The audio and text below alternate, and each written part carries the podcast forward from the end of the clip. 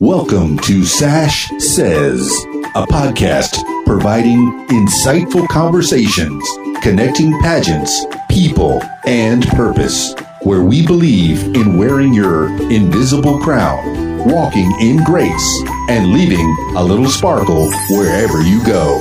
And now, here's your host, business owner, beauty queen, speaker, pageant coach, and all around Southern Belle, Leah Hatter.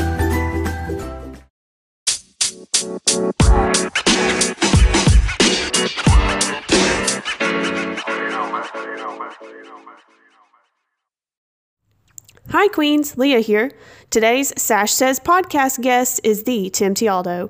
Many of you in the pageant industry are very familiar with Tim, and he's probably hosted some of your pageants.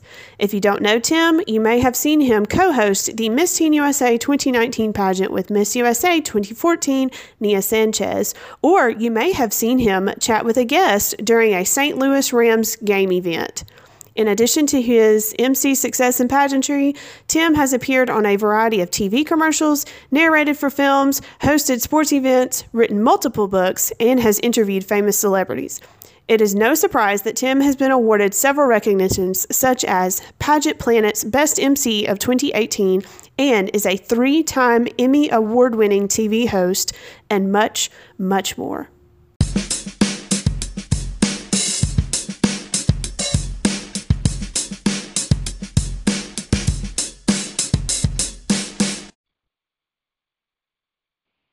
Hello, everybody. This is Leah Hatter, the host of Sash Says podcast, and I'm so excited to introduce um, Tim Tialdo today as our podcast guest. Hello, Tim. How are you doing? Hi, Leah. Thank you so much for the invite. It's nice to be on the other side of the microphone for once. Absolutely. well, I am so honored that you have taken time out of your busy schedule um, to log on and talk to me for just a little bit. Um, now, Tim, recently I saw that you had just um, completed hosting um, a pageant. Is that correct? Which uh, pageant were you hosting uh, before you logged on today? Yeah, I was uh, I was in North Carolina over the weekend, so I did the North Carolina USA pageant. We had uh, Cheslie Kryst and Laura Little and Eliza Minor there, and uh, yeah, it was a really good time enjoyed it, and uh, I go to South Carolina next week. My goodness! So, do you travel all over the country hosting pageants? So I host for RPM Productions. They own four states. So you got both Carolinas, Alabama, and Louisiana. So we've done three of the four, and South Carolina is always our last one, and it's always the weekend before Thanksgiving. So we bring all eight title holders together at that pageant um, and it's kind of the home uh, of RPM. That's where they started back in 1980. So it's uh, it's just a lot of fun. It's a great state to be in. Oh yes, absolutely, and of course you mentioned a lot of southern states as well. So I'm all for the southern pride. they're pretty. They're pretty good states. yes, and of course Alabama is my favorite. That's where I was born and raised, and so um, yay for Alabama. Um, so yeah. anyway, Tim, I obviously know who you are because I've been in the pageant industry for several years, and I am um, a pageant queen myself. Um, would you mind telling us a little bit about your experience um, emceeing pageants? I mean, how did you get started? Tell us about your first time emceeing a pageant. Um, you know, how did you jump on the pageant bandwagon? Yeah, yeah, no problem. I was actually explaining this story the other day to the little sisters when I had them on my podcast, and we were they were just like, "How did you get into this?" And the truth is, um, out of college, my first job or internship, if you will, was at Access Hollywood, and I was there for nine months. And then I decided I wanted to, to be on air, so I had to go get a job at a smaller market to kind of work my way back up. And that smaller market ended up being Clarksburg, West Virginia. Um, I think it's Market 165. It's way down there but one of the perks of being at that particular station, which uh, I believe was WBOY TV, was they hosted on television, they televised the Miss West Virginia America pageant. And so I was asked, along with my co anchor, if we would like to host it. Now, I had never done a pageant to that point. I didn't really know anything about them, I didn't know how they worked. But it sounded like something I definitely wanted to do. So I was like, well, heck yeah, let's do it. And so we hosted a two night competition televised in West Virginia um, for that pageant, and that was my very first experience. I mean, it was nerve wracking. I'll be honest, because you know normally when you MC an event, it's the very first time you do it. It's not live on television, um, so there was a lot of pressure, but I really enjoyed it, and I think it was kind of the genesis of you know why you see me doing what I do today. Oh, sure. And I think too, it's a great opportunity for you to network, you know, with people from all over, and you get to meet so many outstanding ladies. Yeah, I mean, the network that I've been able to develop through pageantry is pretty incredible, and it's just, um, I, I, I get a unique perspective. You know, I, I see not only these girls get crowned and compete on stage, but I get to know them behind the scenes. I get to know about their lives, and I think that's the one thing that a lot of people miss about pageants is they don't realize how dynamic and and deep a lot of these girls are, and and how much they really do bring to the table. There's, you know, the cliche phrases out there that oh, it's just a pageant or she's just a beauty queen, and it's like they are so yeah. much more. And I, I think you know over the past few years, you're starting to see them pull out those stories and and pull out the the real fabric of what these girls are made of, and I I, lo- I love seeing that. So I'm I'm blessed that I get to be a part of it uh, in a very intimate way. Oh yes, and you see um, everything you know from backstage to actually meeting the contestants one on one to meeting the director and et cetera. So I think being the host, it is uh, very nerve wracking, and I could understand completely, um, you know, what it's like to MC. I've MC uh, pageants myself. You know, nothing like what you've done with Miss Teen USA. but anyway, you get to see all different perspectives um, of the pageant. And yes, I agree. And I'm so glad that now um, it's being televised more and more. Um, they're showing within like the bio videos that you know we do have girls in the pageant industry who are very talented in music or in academia or you know uh, girls who want to become teachers and lawyers and doctors and want to travel internationally. And so I love the fact that they are uh, portraying pageant girls more and more as people who are intelligent, people who want to make a difference, and um, you know just uh, these young ladies they have such a wide variety of interests. And so i'm really glad that they're trying to kill that stereotype that you know pageant girls are airheads because they're not airheads. They're talented and smart individuals. Well that's true. And i'll tell you what one of the benefits of working in the states that i do is i've got to crown basically probably the three most popular pageant contestants in the world today. Um, Cheslie Kryst obviously won Miss USA. Hannah Brown, yes. who was the Bachelorette and uh, now on Dancing with the Stars, and then Caelynn Miller Keyes, who prior to Cheslie was North Carolina USA. She was runner-up at Miss USA. Obviously, she went on to The Bachelor and then Bachelor in Paradise, and they're all doing really big things. And it's neat to watch these girls go from a pageant stage to, um, you know, national recognition. I mean, Hannah Brown is literally a household name at this point. So that's it's been fun to watch them grow and just experience the success that can come from going through the system. And I'm so glad that you mentioned um, Hannah Brown too, because I love the fact, like what you said, you know, she's going from one thing to the next to the next, and she's become so successful. And what I love too about Hannah is that she chose she um, chooses to uh, show her true personality on TV. You know, if, if she's mm-hmm. mad, she's mad. She loves to make jokes. She likes to, you know, have fun. Um, and so she, I just love how more and more you're seeing that personality come out of her. So she's quite the young lady to watch.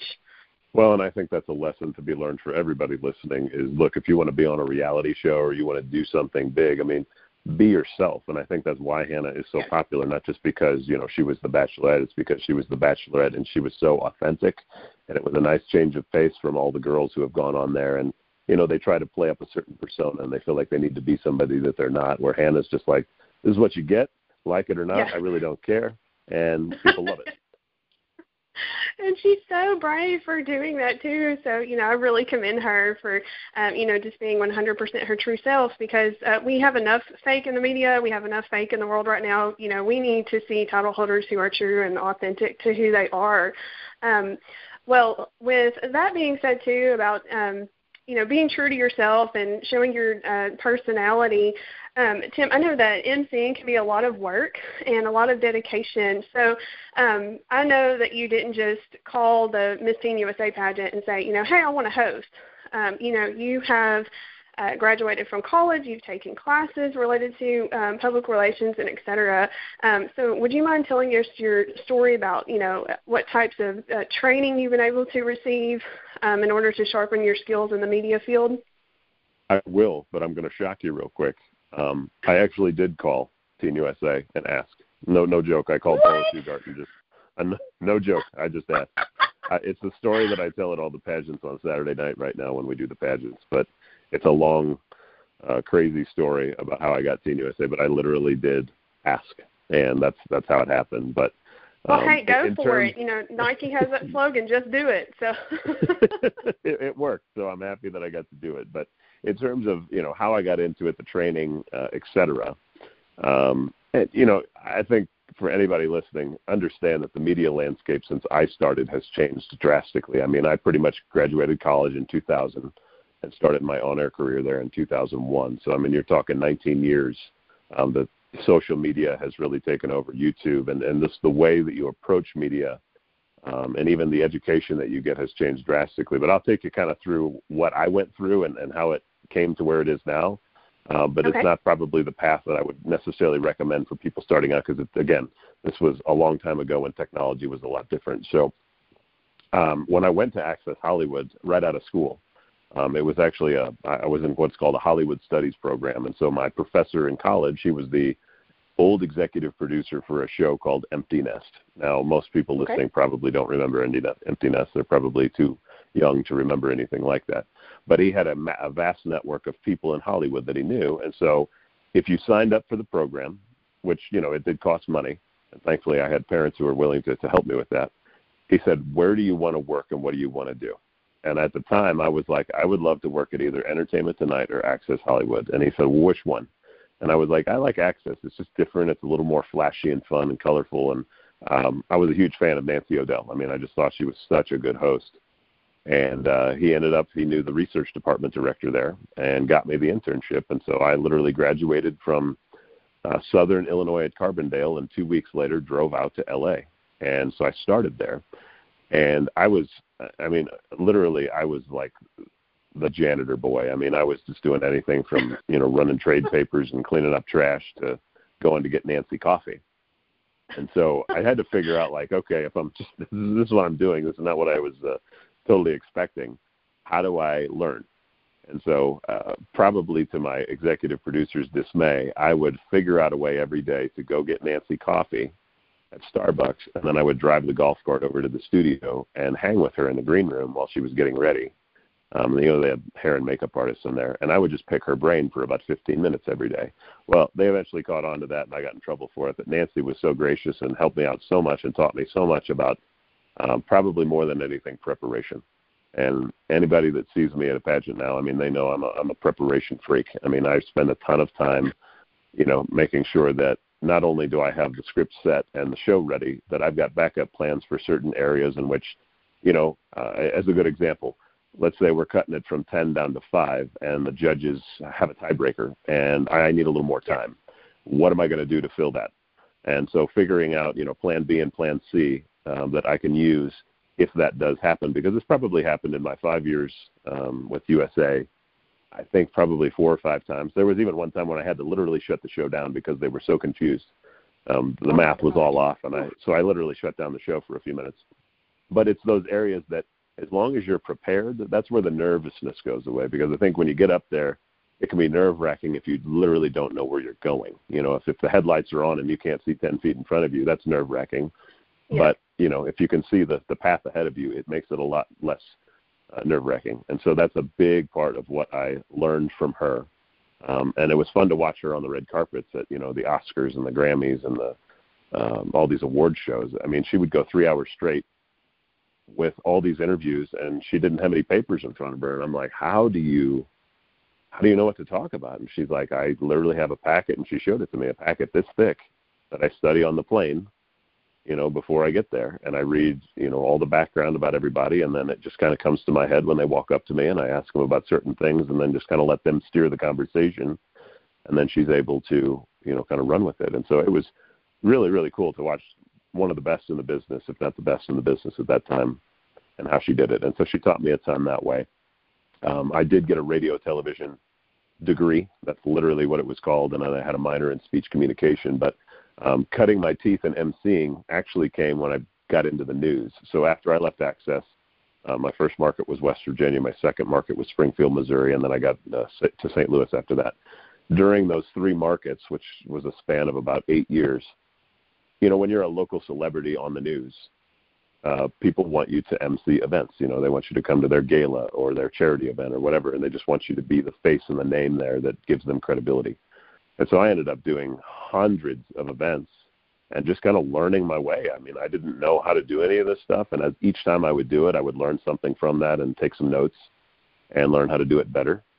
And then in 2006, let's see, no, 2005, I hosted my second pageant. That was Miss Missouri America. Um, and that was a that was a good pageant to you know cut my teeth on. That was a, a two night pageant. It was a, a long pageant, and uh, you know again I felt the pressure. I didn't really know a lot about it, but I was really interested in it because hosting pageants is fun. It's just a totally different atmosphere than like being on the news.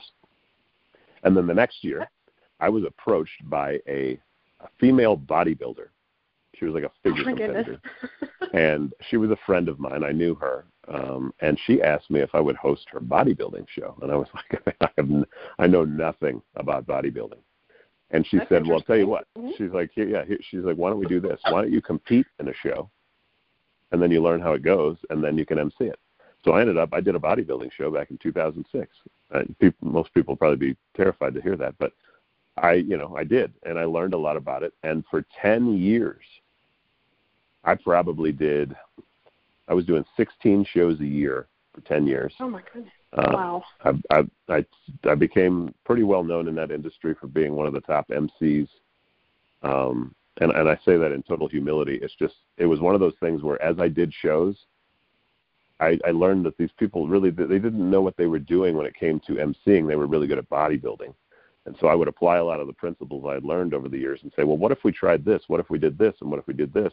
And what happened was a ton of the shows that I was doing were becoming a lot more successful because people enjoyed when I emceed the pat and emceed the bodybuilding shows because it was funny, it was smooth, it was efficient, and people weren't bored. Whereas a lot of times the promoters themselves would MC the shows and it would be, uh, you know, a, a dry snooze fest.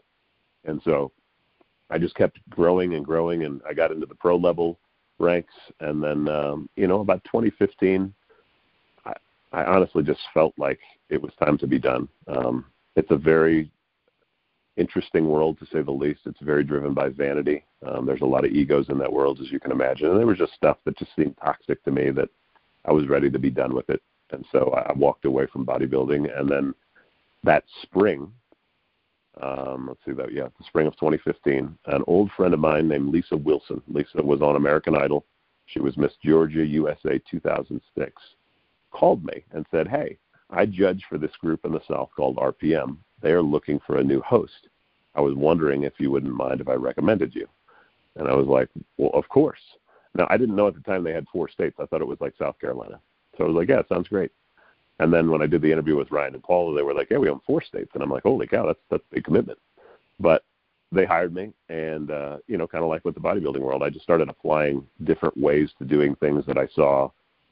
Maybe I felt, at least from my standpoint, could be better in the way that I approach it. So um, it's it's gone very well. Um, it's like family to me now. I mean, I, I love them and they love me, and you know, the girls are just awesome to be around. And I, you know, for instance, next week I love South Carolina. I can't wait to go. It's it's like a reunion for me. So uh, I've just really learned how to do all this uh, through trial and error. And you know, I think the one thing that I've always tried really hard to do is I, I care. I really do care about the people that are getting up on stage. I care about pronouncing their name right. I care about what they're going through, and it's not just a job for me and a paycheck. It's it's that I really want to see everybody who's participating in the performance to do well, and so I, I put a lot of effort into that. Oh, sure. And I love the fact, too, that you're so open about um, how you did begin kind of at level one and then you worked your way up. And the theme that I keep hearing over and over in your story, or what I can infer um, from your story throughout the years, is that if there was an opportunity, you took it. You know, and there was always a chance for you to fail, but you said, you know what, here's an open door why not? Let me just walk through it and see what happens. And uh, Tim, I think so many times, I mean, whether it's a pageant, whether it's a career in media, um, whether it's in sports, music, academia, or whatever, I think so many people nowadays they're so afraid to try something new or just take that risk because they might fail. Uh, what's your opinion about that? No, and I agree. I think that's it's huge because I mean, if you look at all the different types of events I've done, there's such versatility in all that. And so I could look at a pageant, for instance, and I could look back at a charity event I did, or or an auction, or another bodybuilding show, and I could say, I used to do this in those. I know they don't apply to pageants, but what if we tried this here? And they'll be like, yeah, let's let's try it. And sometimes it'll work, and sometimes it won't. But by being able to take all those different experiences and apply them to each thing that I do, I think that's how I've been able to be successful in, you know, getting hired by all these places is because I, you know, I am. Uh, what's I'm trying to think of the word I'm looking for here. I know what I'm looking for when I'm on stage. I can't always verbalize it, but I can tell you, look, just let me do this. I promise you it'll come out right. And they're always like, you said it. It looks great. Let's do it. And, you know, I, that's as a performer, I think that's what it comes down to is you have to have a little bit of just sixth sense when you get up there that you know what you're doing and you know not everybody's just going to be like oh no we trust you but you know the more and more you do it the more success you have the bigger of a name and credibility you get people do trust you. And i think that's where i'm at now is you know there'll be some times when you know we have the pageant and we'll try something completely unique and i'll just say to ryan and paula what if i did this? And they're like i don't know. We've never tried it before. And so we'll try it. And you know i'm appreciative that they give me the flexibility to try things that i don't think a lot of people would do. And i think that's why they're successful you know uh, because we've we've just had great success not only from the girls that go on to nationals and do a bigger things like Hannah Cheslie and, and Caelynn, but just in terms of how they affect the entire world of pageants. I mean, RPM is very known. Um, they have that sash factor when they walk into nationals. I mean, it's just like you know when the girls come from our states, it's like, oh God, who's coming from North Carolina? You know, they're tough. Yeah. and so that's yeah, that's fun because we we really do prepare them well. I mean, we push them hard. You know, we don't let them just rest on their laurels and be like, "I'm going to nationals." It's like, no, no, you're going to represent North Carolina. You better be ready. Yes. So oh, yes. yeah, I, I hope that answers your question in some form or fashion. oh no, it does. It does. Um, now, Tim, too, you have interviewed um, not only pageant queens but several celebrities. I also peeped mm-hmm. at one of your demo reels, um, and I saw a lot of famous faces there. Um, so, it, you know, in addition to talking to a lot of title holders throughout the years and a lot of celebrities, um, I know that you have a lot of experience with um, helping people train for interviews. You could give advice um, about how to prepare for an interview. So, do you have any advice for maybe current title holders right now who are about to appear for their first media interview? So, let's say they're appearing on TV or a podcast or on a radio station. Um, what are some quick preparation tips that you can give to us? Um, I think that the easiest one that I literally go over with every girl I work with is don't be pageant patty. I mean, I know that just yeah, sounds cliche, but I mean, think about it. I mean, how many interviews do you hear on a pageant stage where they answer the question you can literally hear like the inflection in their voice when they're getting ready to go up and coming down to the end and then they say thank you. And immediately when you hear the thank you you're like okay that was a pageant answer. Congratulations. Whereas when you just go into it like hannah brown and you're like look this is who i am. I don't really care what you think and i love it. And that's i remember the year she won um the year before she did not make top 15 and it was because she was trying to be somebody that she wasn't. She came back the next year her mom signed her up. She didn't even sign up. She signed her up two weeks before and said, You're doing the pageant. Hannah came in and she told the judges, She's like, I just decided that this year that I'm enough no matter what you think. If you guys don't like me, so be it, whatever. And I remember when I asked her her top five question on stage, she just kind of rambled on, but it was so authentic. And it was like, you know, from a yes. pageant standpoint, it's, you know, from a coaching standpoint, it's like, no, I probably wouldn't have taught that but it was so endearing. You know, you just were like, there is something about this girl that is, you know, the the, the quote unquote it factor that I can't explain, but I love her. And you know, we all fell in love with Hannah. I mean, we think she's fantastic. She's just so much fun to be around. She's got a million dollar smile, and she just has fun, and she really doesn't care. And I think if you're going into a media interview, so if you're interviewing on television or the radio or a podcast or whatever, don't go into it with like preconceived set phrases that you have in your mind of here's how I would answer this, or they're probably going to ask me this. I should have this prepared. Just like you're asking me questions now, just take it off the top of your head. I mean, the more you try and and prepare yourself for an interview and have phrases set, the longer it's going to take you to become normal in terms of talking because you're you're basically setting habits forth that really will screw you in the long run because you're going to be this robot. And the less robot you are every time you do it, the likelier you are to get to a point where it's just like, wow, that was just supernatural. And I think anytime you do a top five interview, whether you watch the nationals, whether I do the state competition, or whether you're answering a question on television, you can feel it when it's robotic, and it just sounds like it, and it's like, yeah, you know, and if people tune out, they're like, I've heard this a million times. Whereas if you know, a, a beautiful woman comes onto a set, has a crown on, and you have this preconceived notion that she's going to be dry and boring, and this is going to be, you know, the beauty queen answering the world peace you know questions. It's shocking when they're normal and when they're real and yeah. when they say you know i've got issues i've got you know things that i struggle with. I you know i was actually scared before i got up on the stage. All that stuff people are like wow she's real.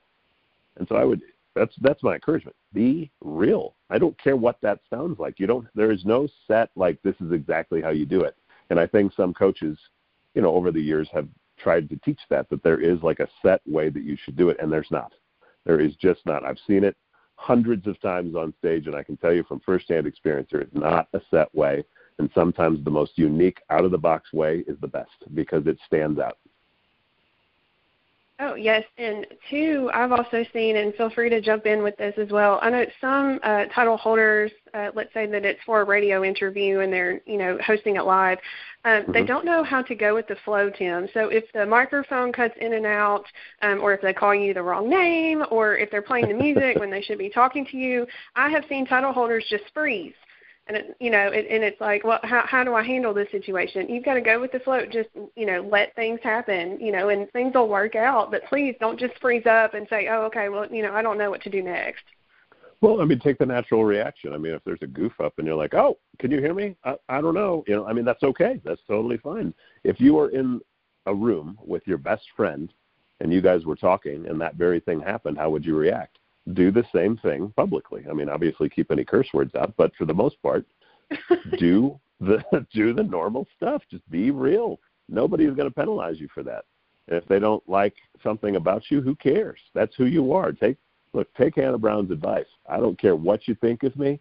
This is who I am. That should be the the motto for some pageant competitors because they need they need to embrace that. They need to just say that I am enough and I think that's one of the big questions. I'd always address the girls at the pageants when I go to them. Yes. Is I think a lot of them are literally sitting in those seats in orientation, wondering, "Am I going to be enough this weekend? Am I going to be enough for those judges, those five people? Am I going to be enough for the audience and my family and for you guys?" And I always tell them, "Look, you're here.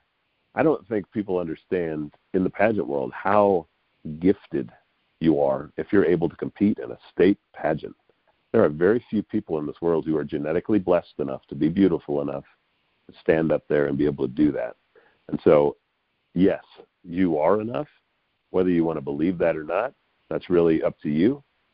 But I can tell you, I've seen everybody under the sun, you know, run every gamut of style and body shape and look and fashion sense and everything. And I'm always probably excited as anything when I see somebody who comes into a pageant, and let's say that you you know you know when you walk in the door that they're probably not going to win this weekend, but you are so proud of them for embracing who they are, enjoying the process, being confident, and owning the stage with what they've brought. I love that more than anything, and I always pull those girls aside and I say, I love what you're doing. Keep doing it. Be you. I love it. Well, and a lot of them don't realize, you know, that's exactly what the judges are looking for. You know, it's not always about who's the prettiest or the most talented. They're looking for the full, complete package, um, and they yeah. want somebody who's authentic and real.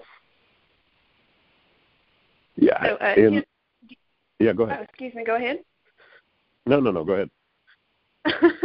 so I was going to move on um, to the next question. Uh, what are some tips for title holders that you would suggest um, to improve their public speaking skills? Not just an interview, but let's say they're being interviewed, you know, out in public at an event, or they're being interviewed on TV live. Three words: do it more. I mean, there is no way to get better at public speaking without actually doing it. It's one of those rare commodities in which experience trumps everything. You cannot get better at public speaking by reading a book or studying or practicing in your room. You have to get up in front of audiences. You have to feel audiences. You have to know when you have an audience and when you don't. You have to know how to pivot and adjust and play to their energy. Um, sometimes you got to bring them up. Sometimes you know you got to encourage them to really let it loose. Those are the things that you literally you cannot teach them until you go through them. And there will be some trial and error. You will have some mess ups. And guess what? Totally okay. It's the number one fear in the world getting up and speaking in front of people. And the more you do it, the better you will become, and the more you'll get paid for it because so many people don't want to do it because it is. It's a huge fear. Do you know how many companies would pay a premium for you to just come in and speak because they don't want to? You know, they've got their executives, their CEOs, their CFOs, their human resources department, everybody, and they're like, I don't want to speak. Let's let's hire somebody, and they'll pay a premium because they'll do it just to avoid their fear. And when you're able to do that, you know, you can literally paint your career. I mean, I would say on the mo- for the most part, I think most motivational speakers, on average, make about five thousand for a speech. You know, and then it wow. goes up into the you know when you're a celebrity, then you're getting twenty, twenty five thousand. Some of them make fifty and a hundred, just depending on you know how big of a deal they like. Presidents make like a hundred grand, but you know I, I would say on on average five thousand is a really good. You know, when you get to a point where you've got a good speech, you can put it together and you can give it to people. You know, you, you can get five grand for an hour which is fantastic. I mean, that's pretty good return on investment, huh? Oh yes, I, I mean I would think so. I wouldn't mind having five grand every now and then just to. How about every just week? to go deposit in the bank just for talking, you know, for thirty minutes or an hour. See, I never understood why people were so scared of public speaking. I mean, whether it was a title holder or you know someone in the career field, because I absolutely love talking. I got in trouble for school for talking too much. Interview was always my strongest whenever I competed. It was my strongest area of competition, and I think it's so crazy how there was that old statistic concerning you know people would rather like jump out of a plane or something versus yeah, uh, you know talk it. to an audience for five minutes. That's crazy. Well, I mean, if you've ever watched somebody who's extremely nervous in front of a crowd, I mean, they're like shaking, sweating. I mean, they can barely get through. You know, go to a business event as an example. You know, a lot of times the big companies will have like a luncheon for to honor their employees or something, and the person will get up there at the very beginning, and I mean, just to read the little paragraph script that introduces the main speaker, I mean, it's it's like pulling teeth for them. I mean, they can barely get through it, and they read so fast. And as soon as they're done, they pick up that paper and they run to their seat. And that's that's pretty common. It's just it's not uncommon to see that. And so, you know, if you can give one speech a week, that's twenty grand a month. You're living pretty high. I, you know, uh, Les Brown, who's a, one of the most prolific motivational speakers in the last 30 years, was a mentor of mine in his lifetime, he's made $65 million speaking, just getting up. Wow. And I mean, he can literally get up and just people be like, Can you talk about this? And he'll be like, Yeah, no problem. He'll go for 45 minutes. It's amazing. It's amazing to watch him. But he's so powerful. And uh, I mean, he's up there in age now. He's, he's getting older. He doesn't do it like he used to. But, you know, there's the Tony Robbins of the world and the Brian Tracy's and, you know, Gary Vaynerchuk's and all these people who are doing all these keynote speeches now that just make stupid money just for talking or you know saying one motivational yeah. speech and then make that much money. Yeah, having a message and just delivering it. That's what it comes down to. yes, well, related to um, public speaking and talking, you actually have your own podcast. So, would you mind mm-hmm. telling us a little bit about um, your podcast and also how you got started uh, podcasting and interviewing uh, former title holders? Yeah, yeah. So, I actually, um, a few years back, I, I had written a uh, book on television hosting called Host Your Own TV Show. And I, around that book, I developed a podcast called Life on Air. Um, and it was all about, you know, television hosts in the hosting world and, and becoming good in that world. I think I did about close to 30 episodes. And then I, you know, I kind of cashed it in. I was doing some other stuff in business. And then when I got into the pageants in 2015 with RPM, um, I started to get to know the girls, and I was really watching like what were the things that they were struggling with, and what were the things that they were succeeding with. And there were two girls in particular that went. Uh, Alabama was Peyton Brown. This was before Hannah. She went on yes. to USA and finished top five that year. That was the year that uh, uh, Deshauna Barber won. And for her, the big question was, what are you going to do when it's over? And it was a big struggle for her trying to figure out, like, what does my career look like now? Like, what do I want to do? I don't know. And I think, you know, a lot of girls look at it like that. Like, you know, Miss USA or Miss America or Miss United States or whatever, they're all the pinnacle. And I always, you know, use the analogy that it, they're looking up at the mountaintop, but they're forget they're forgetting to look on the other side, what's going on after. So if you climb the mountain and you get to the peak, then what? And they haven't really thought about that. Well, then the next year, the same thing happened in South Carolina when Megan Gordon won and went on to USA and finished top five as well. And then I saw her struggling with it. And you know, this idea kept popping up in my head: is uh, there's got to be a resource to help these girls figure out what to do when it's all over. And so, obviously, you know, I'm a male. I've never competed in a pageant. Who am I to sit here and tell girls what to do after pageants are over? So I said, maybe the best way would be to interview former pageant title holders on a yeah. podcast and just let them tell their stories. And so that's where the idea for Life After the Crown came up. I came up with that, and you know, it's uh, we're we're going on two years here. I think in May, and you know, I've had some of the biggest title holders in the last 25 years on, and it's been really interesting to see all the different approaches to how they handle the post pageant depression as, a, as an example. That exists. Every state title holder that goes to Miss USA that doesn't win, I think they all go through it in some form or fashion in that next month or two. You know, where it's like, my God, it's over. What do I do now? And they really have a tough time with it, and nobody's been really been ever ever been able to be there to tell them, you know, here's what I did or here's how I, I handled it. And so, letting all these women share their stories is how I've tackled it um, and I've really enjoyed it. I mean, I've got to know so much. I have a PhD in pageantry at this point. It feels like, um, but it's just really interesting to listen to all of them and um, just really great stories. You know, in addition to you know uh, advice for girls, it's just there's some fascinating stories that have come out of those podcasts that you know people didn't know that they're inspired by that you know are inspiring girls who are currently competing to go on and do bigger things. And so I'm just I'm having fun with it. I didn't really have like a uh, a way that I wanted to go make money with it. Yeah, I just I was just like I just want to start something to help people, and that's what it turned out to be. And so it is what it is right now, and I'm I'm just having fun with it. Sure. Well, I've really enjoyed listening to it um, personally, and especially listening to you know uh, different title holders from different areas of the U.S. And I love the fact that it does serve as a resource both for um, current and former title holders, because, like you said, um, each guest um, gives their own you know piece of advice related to whatever area within the pageant industry. But it also um, helps title holders um, come to grips with the fact that their whole identities are not wrapped up in the title or the crown and sash. Yes, they've been given a great exactly. platform. Yes, they've been given a great opportunity. But once that year's over, does not mean that you know your your mission on earth is done. Uh, there's so much that you can do afterward. And you know, bottom line, it's a piece of metal with rhinestones and a piece of fabric, but it's what you do with the crown and sash that makes the difference.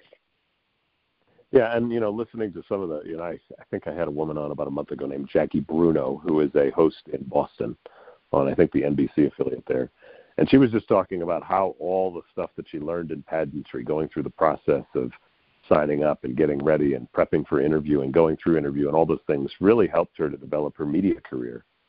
And you know, everybody I have on has a different story about how it's helped them. And I think that's what I love about it more than anything is these are all things that nobody knew about and now do. And I think it's helping you know, I'm not I'm not sitting here I say I'm changing the pageant world by any means, but I think I'm helping um, a lot of girls understand that it's okay. You know, it, people have been where you're at, and you're not the first one, and there is a path to get through it. And if you just listen to enough podcasts, you'll probably find somebody that's a lot like you who can help you. Oh yes, I think we can all identify a similar trait within each guest um, who's on the podcast. So, oh yeah, absolutely, 100%. And uh, what's it called, Tim? So that my followers um, can look it up. Yeah, Life After the Crown. So you can get it uh, at lifeafterthecrown.com, or you can go like to the podcast app. Uh, it's on Spotify and Google Play and iTunes. So there's a bunch of different places that you can grab it. But yeah, it's called Life After the Crown with Tim Tialdo. Awesome. Well, Tim, I know that you have been able to do so much and you have a very busy schedule. You travel all over the place. You interview everyone under the sun. Um, what is what is an inspirational quote or a Bible verse that you live by each day, or do you have one? Uh, Matthew nineteen twenty six. With God, all things are possible. That's that's pretty much my my motto that I live by. You know, and there are definitely days when you feel like something's impossible and I'll give you a great example where I used it. The Team USA deal that I was telling you about earlier when I asked. I mean, yes. that takes some pretty. Uh, it's it's a it's a gutsy move to, for me to just call up and say, "Hey, I'd like to host." But you know, with with preparation and prayer and just some faith, you know, he met me at my level of faith, and, and sure enough, as you all saw, I got to do it, and it was one of the coolest experiences of my life. And you know, sometimes I got to go to that scripture and just play it over in my head, you know, a thousand times because it's true. And it's fun when he does do the impossible because it's pretty neat. Oh, absolutely. I love that one too. And, you know, it reminds me to take the opportunity, take the chance. You know, don't be afraid to get out there and fail because if you fail, just get right back up because with God, all things are possible. And I think too, related to that verse, you know, sometimes doors close and maybe it's not God's plan for you. So you got to go find um, the door that's right for you and walk through it. Yeah, exactly. Uh, Tim, if uh, my listeners have any further questions for you or comments, um, how can we contact you? Yeah, they can message me on Instagram. Um, my handle is at Tim Tialdo, and you can just message me through there, or you can email me. It's tim at timtialdo.com. All right, so guys, there you have it. Tim, I want to thank you so much uh, for appearing on the show today. I have really valued your time, and I've just uh, gained so much wisdom um, from you sharing your story and your experiences. And of course, um, I love all of the advice that you've given so far. And uh, so I just want to thank you so much. Well, yeah, thank you so much, Leah. Honored to get the invite. Appreciate it.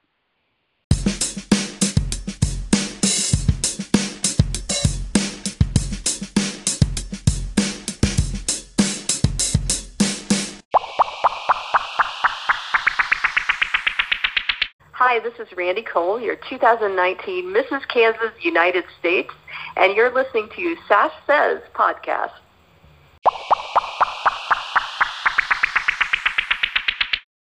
Hi, Queens. Leah here. Wow, isn't Tim the best? I'll tell you the truth. Uh, when I saw the confirmation email that he would be appearing on Sash Says, I honestly almost fell out of my chair. I've watched him through the years on TV, um, hosting different events and pageants, and never thought in my wildest dreams that I would have a chance to chat with him. I am so thankful that I had the opportunity. Uh, please go follow his social media pages and show him your support. And the social media links for Tim Tialdo and his contact information is um, not only mentioned in the show, but also in the show notes as well want to connect with me about pageant coaching or to discuss pageants in general, uh, you can email me at lhatter underscore pageants at yahoo.com. You can reach me on Facebook at facebook.com slash sash pageant consulting, on Instagram at Instagram handle at sash says podcast. Tweet at me at Twitter handle at Leah Hatter. Stay tuned for more episodes. Until then, reign on, Queens, and be awesome today. Thank you for listening to this episode of Sash Says. Tune in for more engaging conversations soon. Until then, reign on.